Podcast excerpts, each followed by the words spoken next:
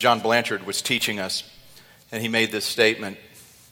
He said, When we say, Thy will be done on earth as it is in heaven, think about how His will is done in heaven. Immediately, wholeheartedly, and cheerfully. Do you think the angels and the redeemed saints around heaven go, Really? Or, God, when it's a good time, when it's convenient, uh, I'll do that. But it's willingly, it's immediately, and it's cheerfully done. Oh, when we pray that prayer, would that be a part of our lives? That we want to see His will done here as it is there. Let's go to Him and pray in that way now. Father, we pray, Thy will be done on earth, here in our midst, as it is in heaven. And what is your will? Your will is that your perfect peace would reign, that your kingdom would expand and come, that the name of Christ would be lifted up, that your children, redeemed by the blood of your Son, in his precious name would live in a way uh, that reflects you in worship and in obedience. That they would come and be good stewards of this gorgeous creation that you've given to us and that we would do all things with all of our hearts, with all of our souls, with all of our minds, that we would love you in that way passionately in our lives. Father, I pray that for myself, that you'd fill me afresh and anew today to do that. That you'd fill each of us in that same way.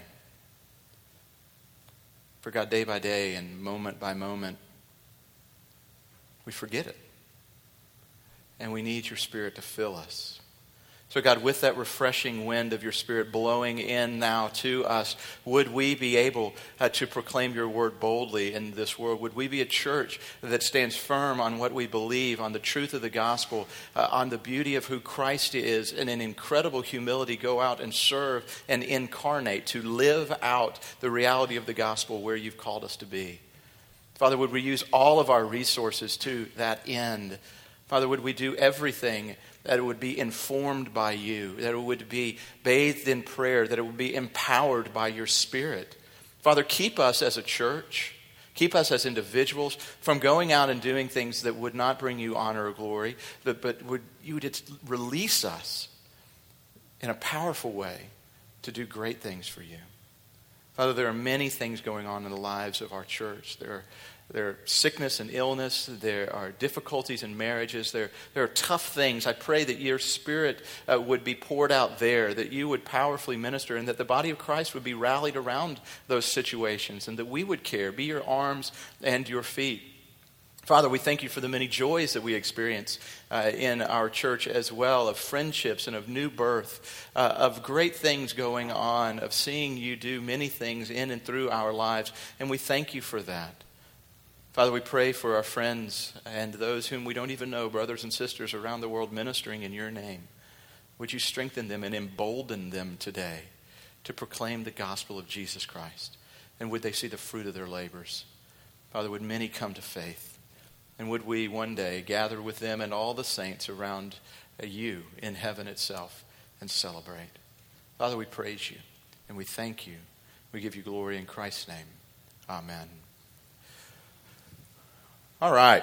So this morning, we are going to pick up sort of as a second part uh, of looking at what does it mean for us to stand at the crossroads or stand at the paths and to ask of the Lord which way basically should we go? Uh, Lord, where do you want us to go? What are the ancient paths? What are the ways that you would direct us in?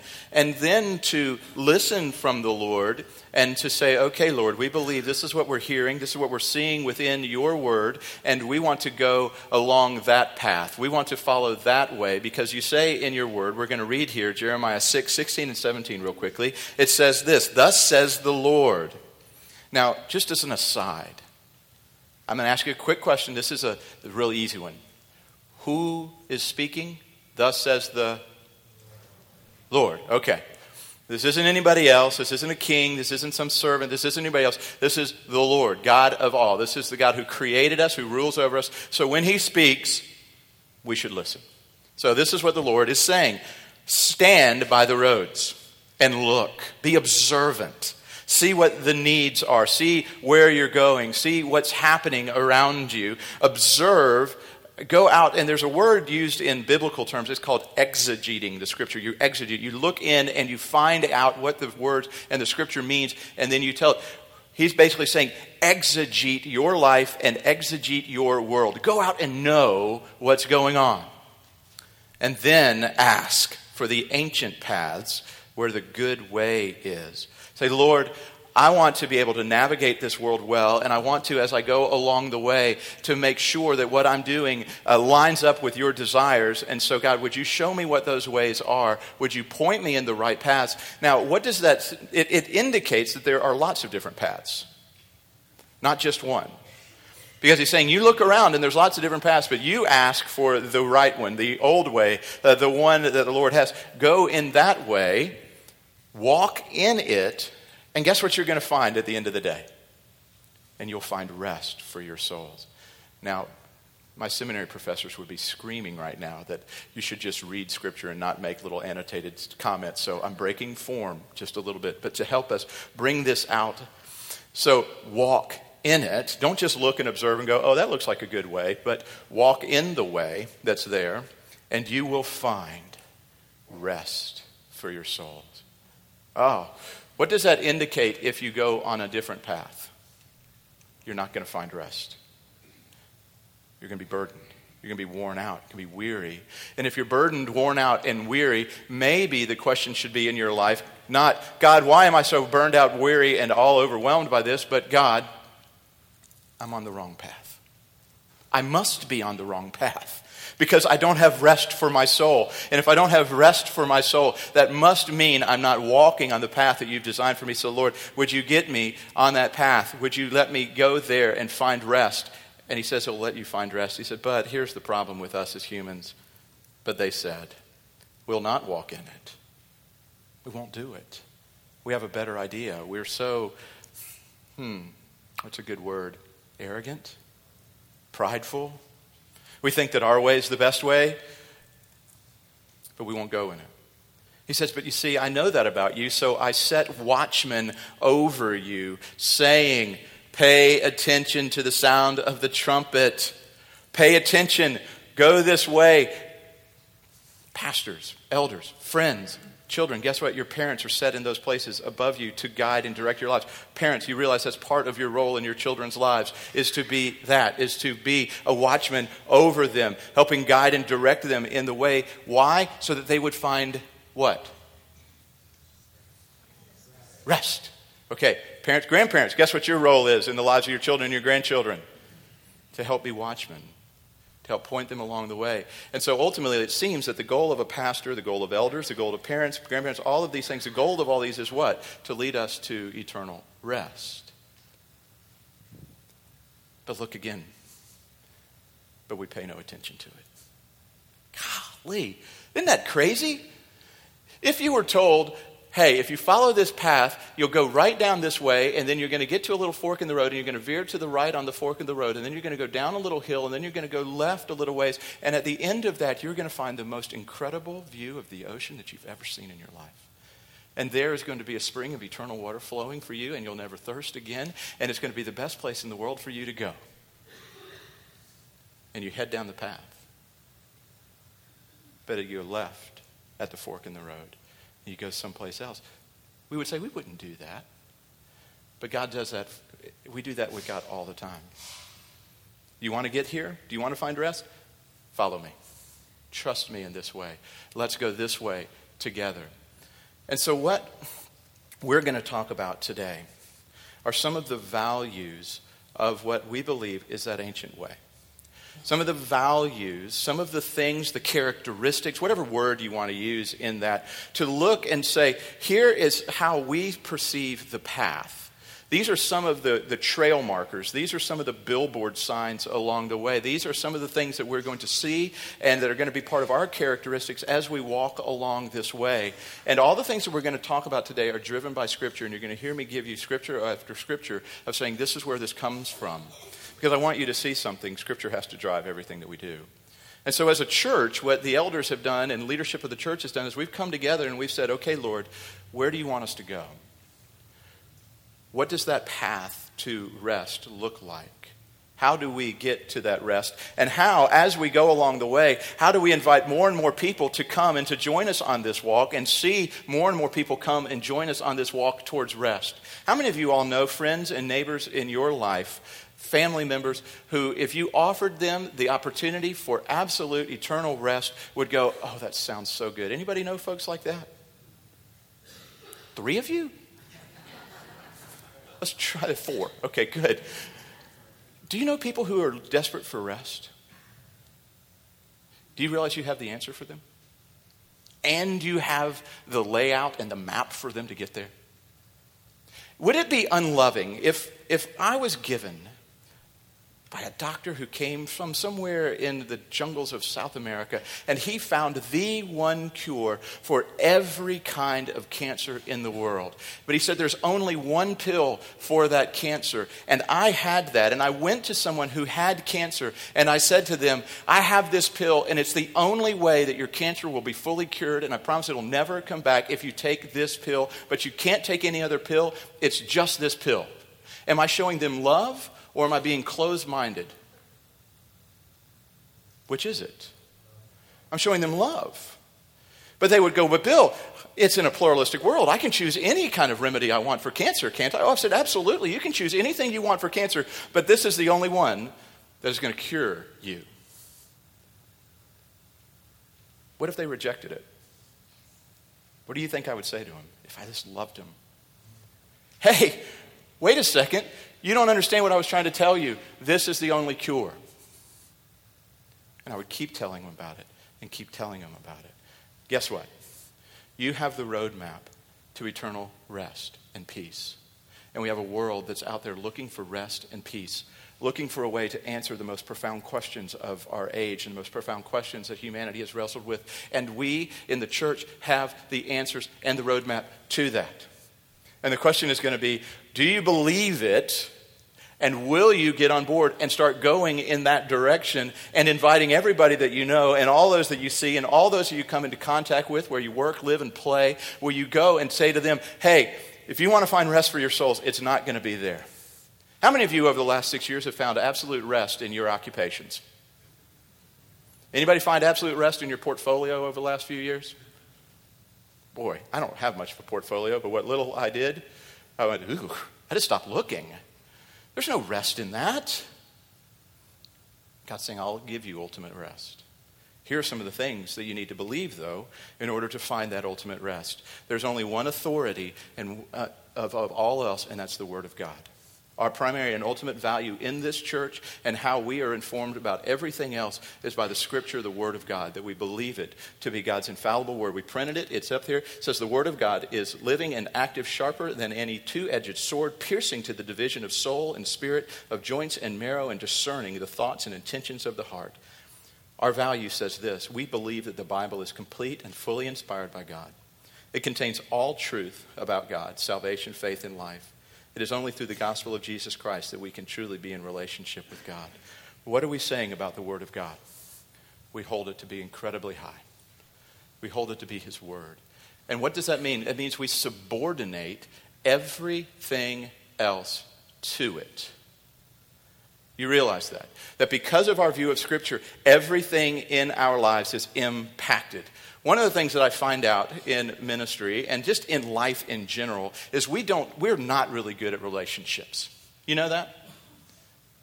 You guys stink at them. And so do I. Because here's what I've found out about relationships we never seem to mature, many of us never seem to mature past middle school. Well, you know, she doesn't like you very much. He doesn't like you very much. Or, hey, you know, somebody hurt, someone came to me and told me that you hurt their feelings. And I'd like you to go deal with that. Oh, well, I didn't hear that from them. Oh, well, you see, we can't talk directly. And so, how would a high view of God's word impact our relationships of confrontation and conflict resolution? Would it? Matthew 18 would say, if you have something against me, guess who you need to come and talk to? If I have something against you, guess what I need to do? Go to my brother or my sister. Oh, but that's really difficult. Is it easy to go and confront somebody? Yeah, no. You guys are now checking out. But I'm going to tell you this I didn't mean, you're not all bad at relationships, okay? I didn't mean to hurt your feelings, but most of you are. And I'm leading it in that way. I'm not good at it. I'm not good at one on one confrontation. People think I am, but I'm not because it's difficult. But if we hold a high view of Scripture, what does that demand from me? The demands if Jim and I have something between us, I'm going to go to Jim. And I'm going to approach Jim in love. And I'm going to say, hey, brother, I want to be made right with you. I'm not going to talk to Zach about it. I'm not going to have Zach go to Jim for me. I'm going to go to Jim. And if Jim and I can't get it resolved, guess what I'm going to do with Zach? I'm going to go, Zach, I want to be made right with my brother. And Scripture says that I need to bring another witness. And so would you go with me so that we can be made right together? You know what that's driven by? Scripture. A high view of Scripture. In our church, you know why we have elders? You know why we have deacons? Because Scripture says we should have elders and deacons.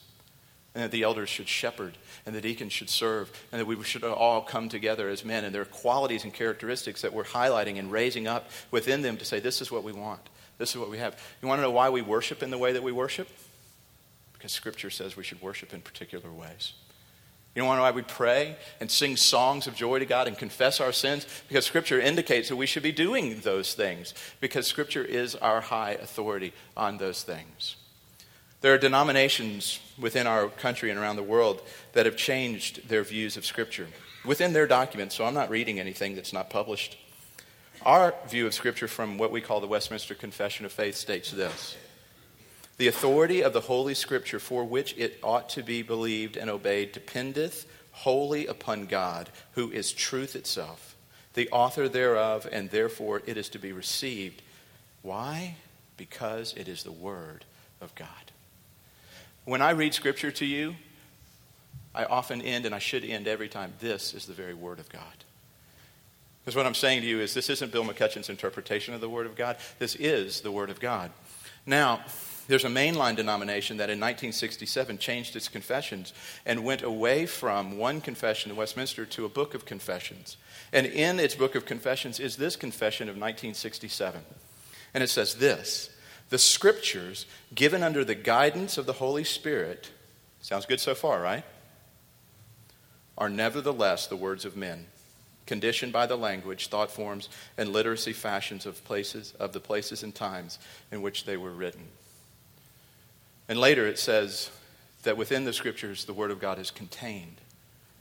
Why is it dangerous to say that it contains the Word of God and isn't the Word of God? Because that means it also contains things that may not be the Word of God. And then it becomes up to me to discern what's the Word of God and what's not the Word of God and what I'll obey and what I won't obey. And what if I had that choice, guess which one I would toss out immediately? Matthew 18. I wouldn't want to talk to you face to face. It's just easier not to. I wouldn't want to have elders because that means I'd have to submit to those guys. And I would just get rid of the I would get rid of the hard parts of scripture. But scripture is like any ecosystem, any ecosystem. I was talking to one of my guys we were looking at, and they're studying about ecosystems and how out west they got rid of all the wolves for a while. And people went, We don't like wolves, and you have to get rid of wolves. And guess what they found out when you got rid of a top level predator within an ecosystem? It messed up the entire ecosystem. Guess what? We approach Scripture that way. We like to get rid of some of the difficult things in Scripture. We like to get rid of the things that talk about suffering and sin and hell and the fall and God's sovereignty and God's hand over all things. We like to get rid of those things because they're difficult. But guess what happens if you rip those things out of Scripture? You destroy the entire ecosystem of all of Scripture. And so, what we want to do here, and what I want you to hear here, is that we're going to raise high the bar of Scripture and wrestle together with these things and submit ourselves to it. Does that make sense? Now, that's not a standard practice in many churches, but that's one that we hold here because we believe that the only way to know the path that's going to lead us into rest and lead us into righteousness is to go to the one who wrote the Word and wrote the book on how to get there.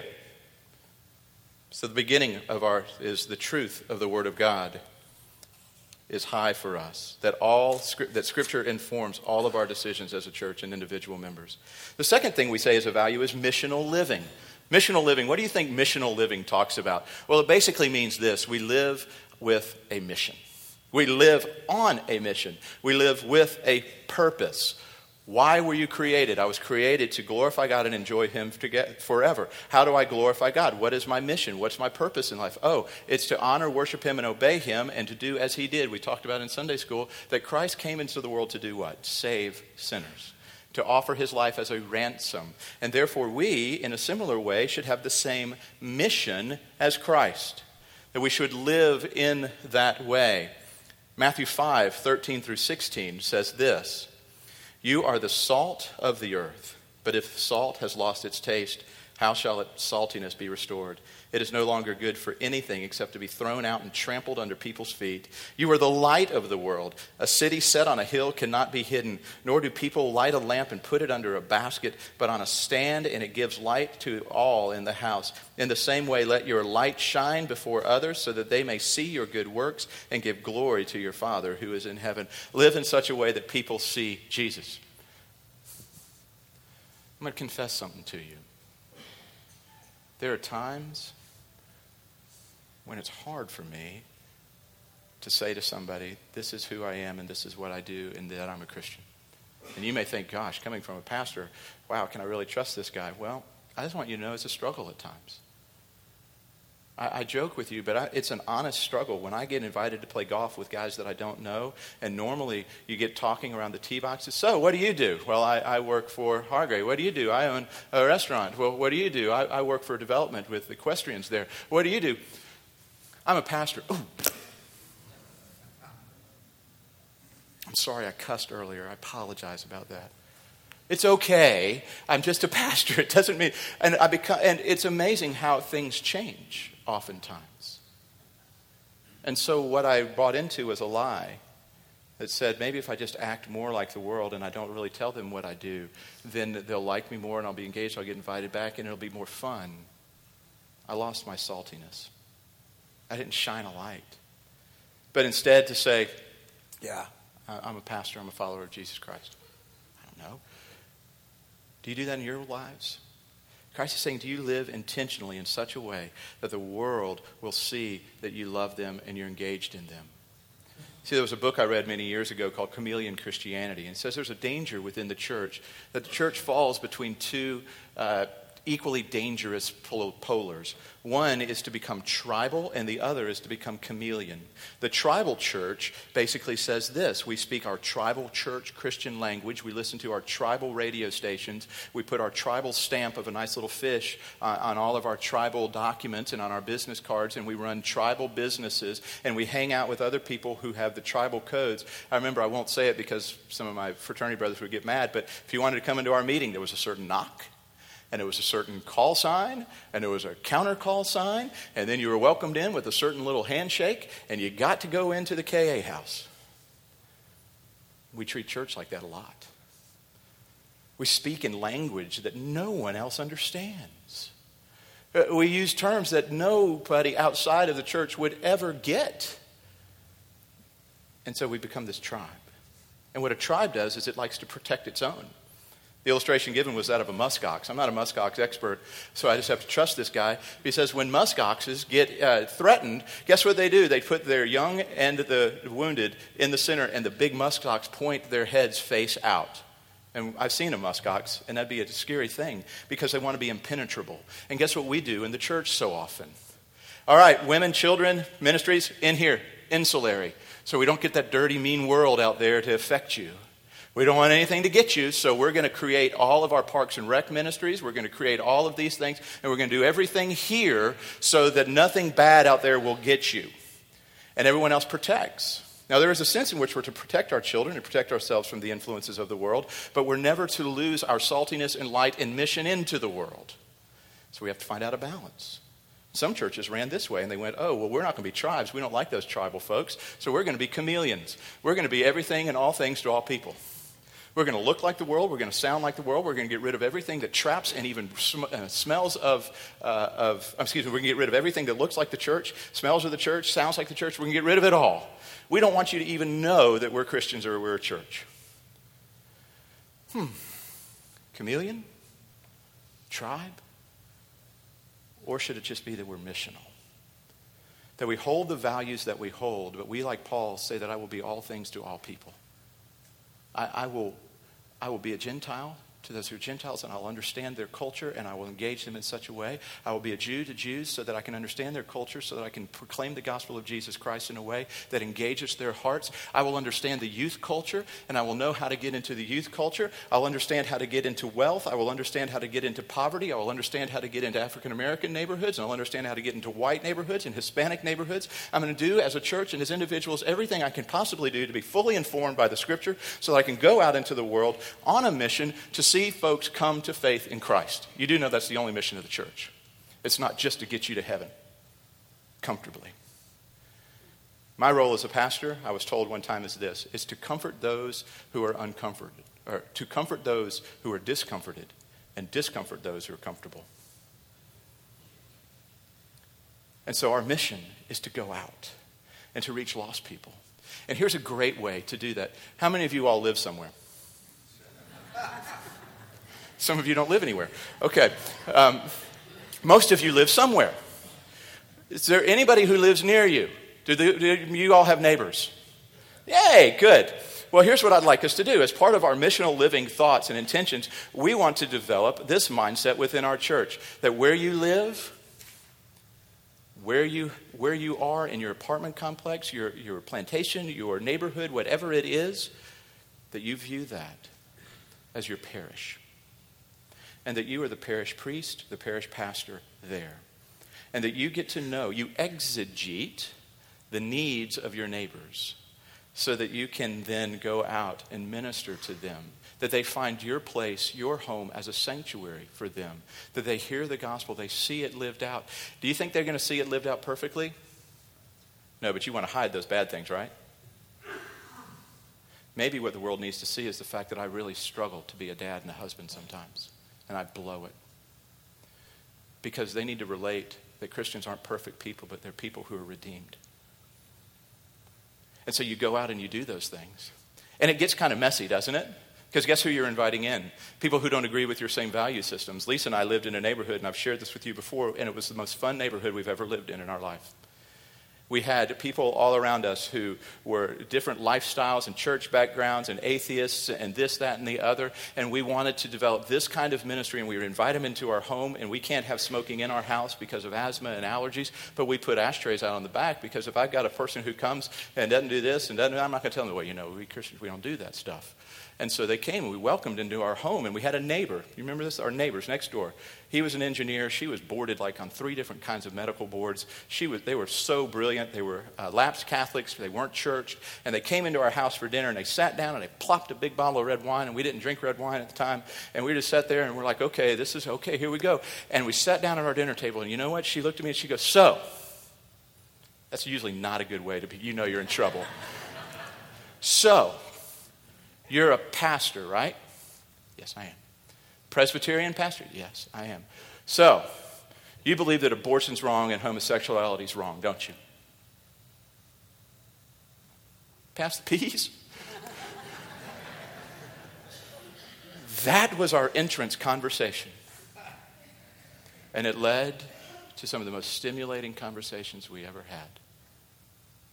And as we look back at Memphis, the couple of families that we still keep in touch with, at least a few of them were non churched still. We liked hanging out with lost people. It was a lot of fun.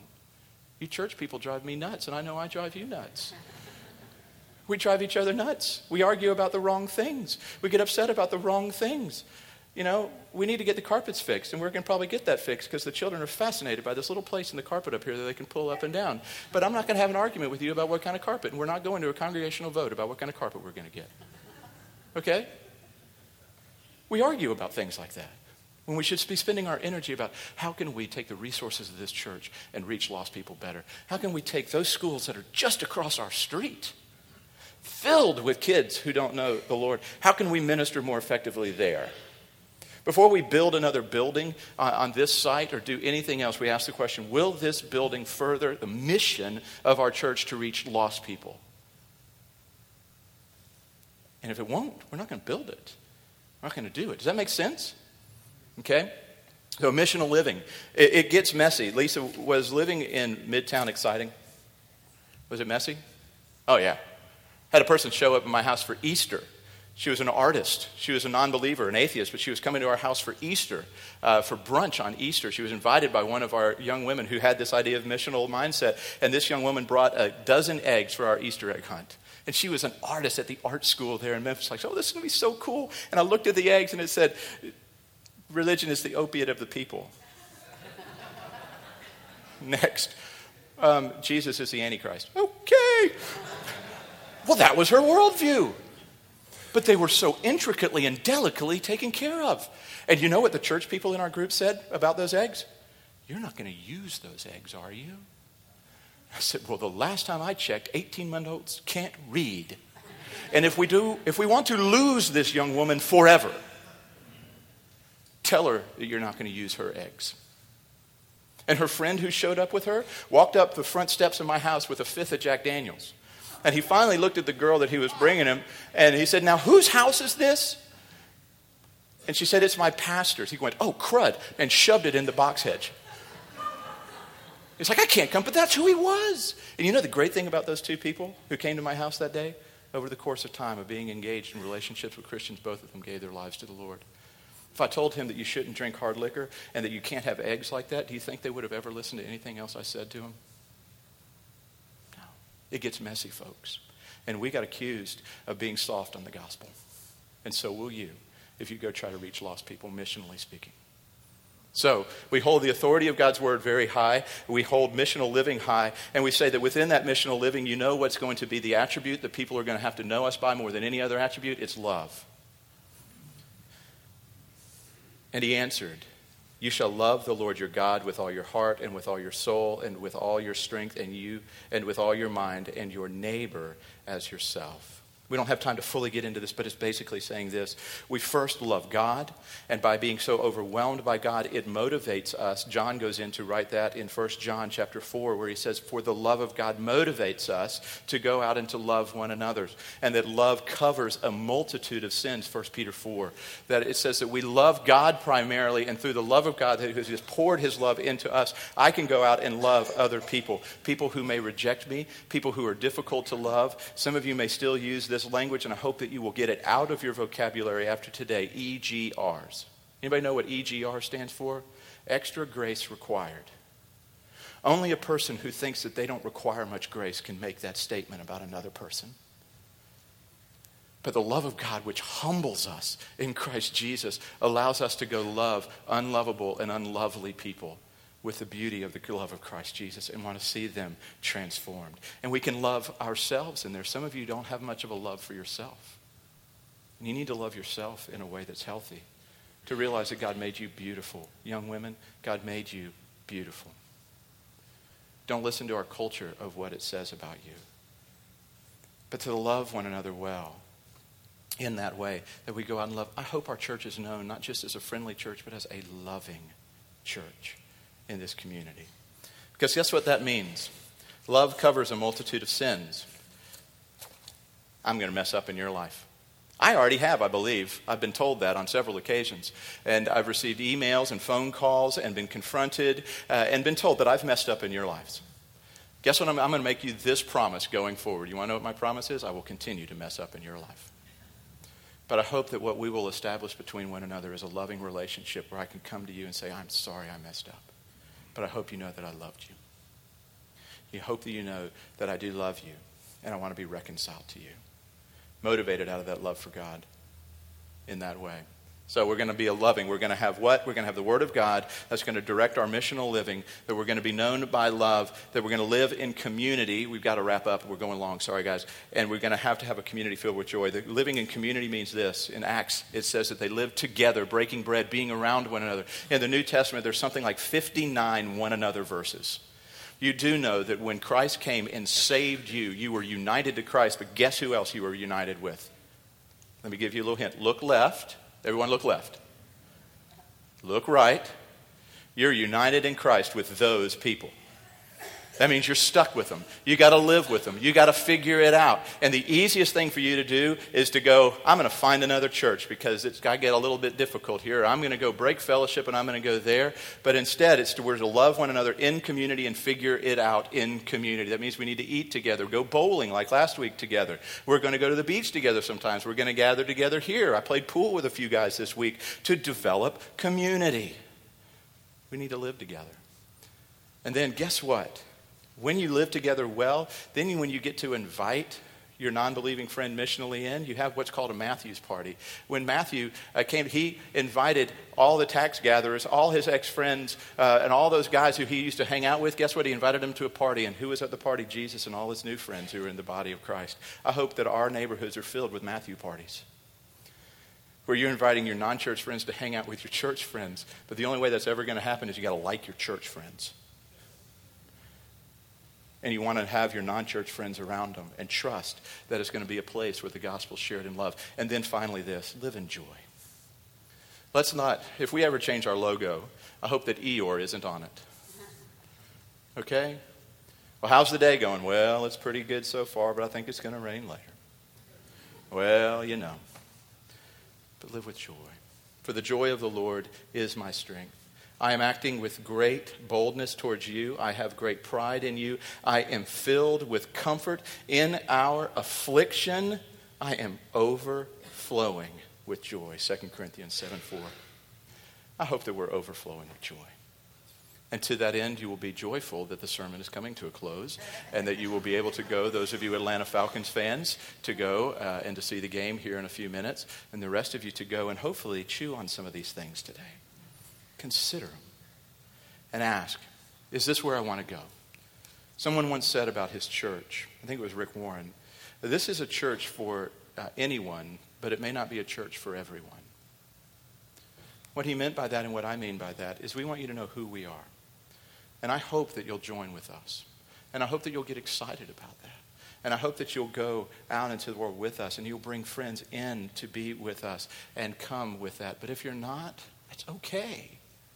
That's okay. We're not going to fight and butt heads over it. All right? But we're going to love one another well in the midst of it for the peace and the purity of the church. Let's pray. Father, thank you. Thank you that you have a love that will not let us go. Thank you that you pursue us with incredible passion, that you desire us. You want to be with us. Father, thank you for that. Thank you for this church.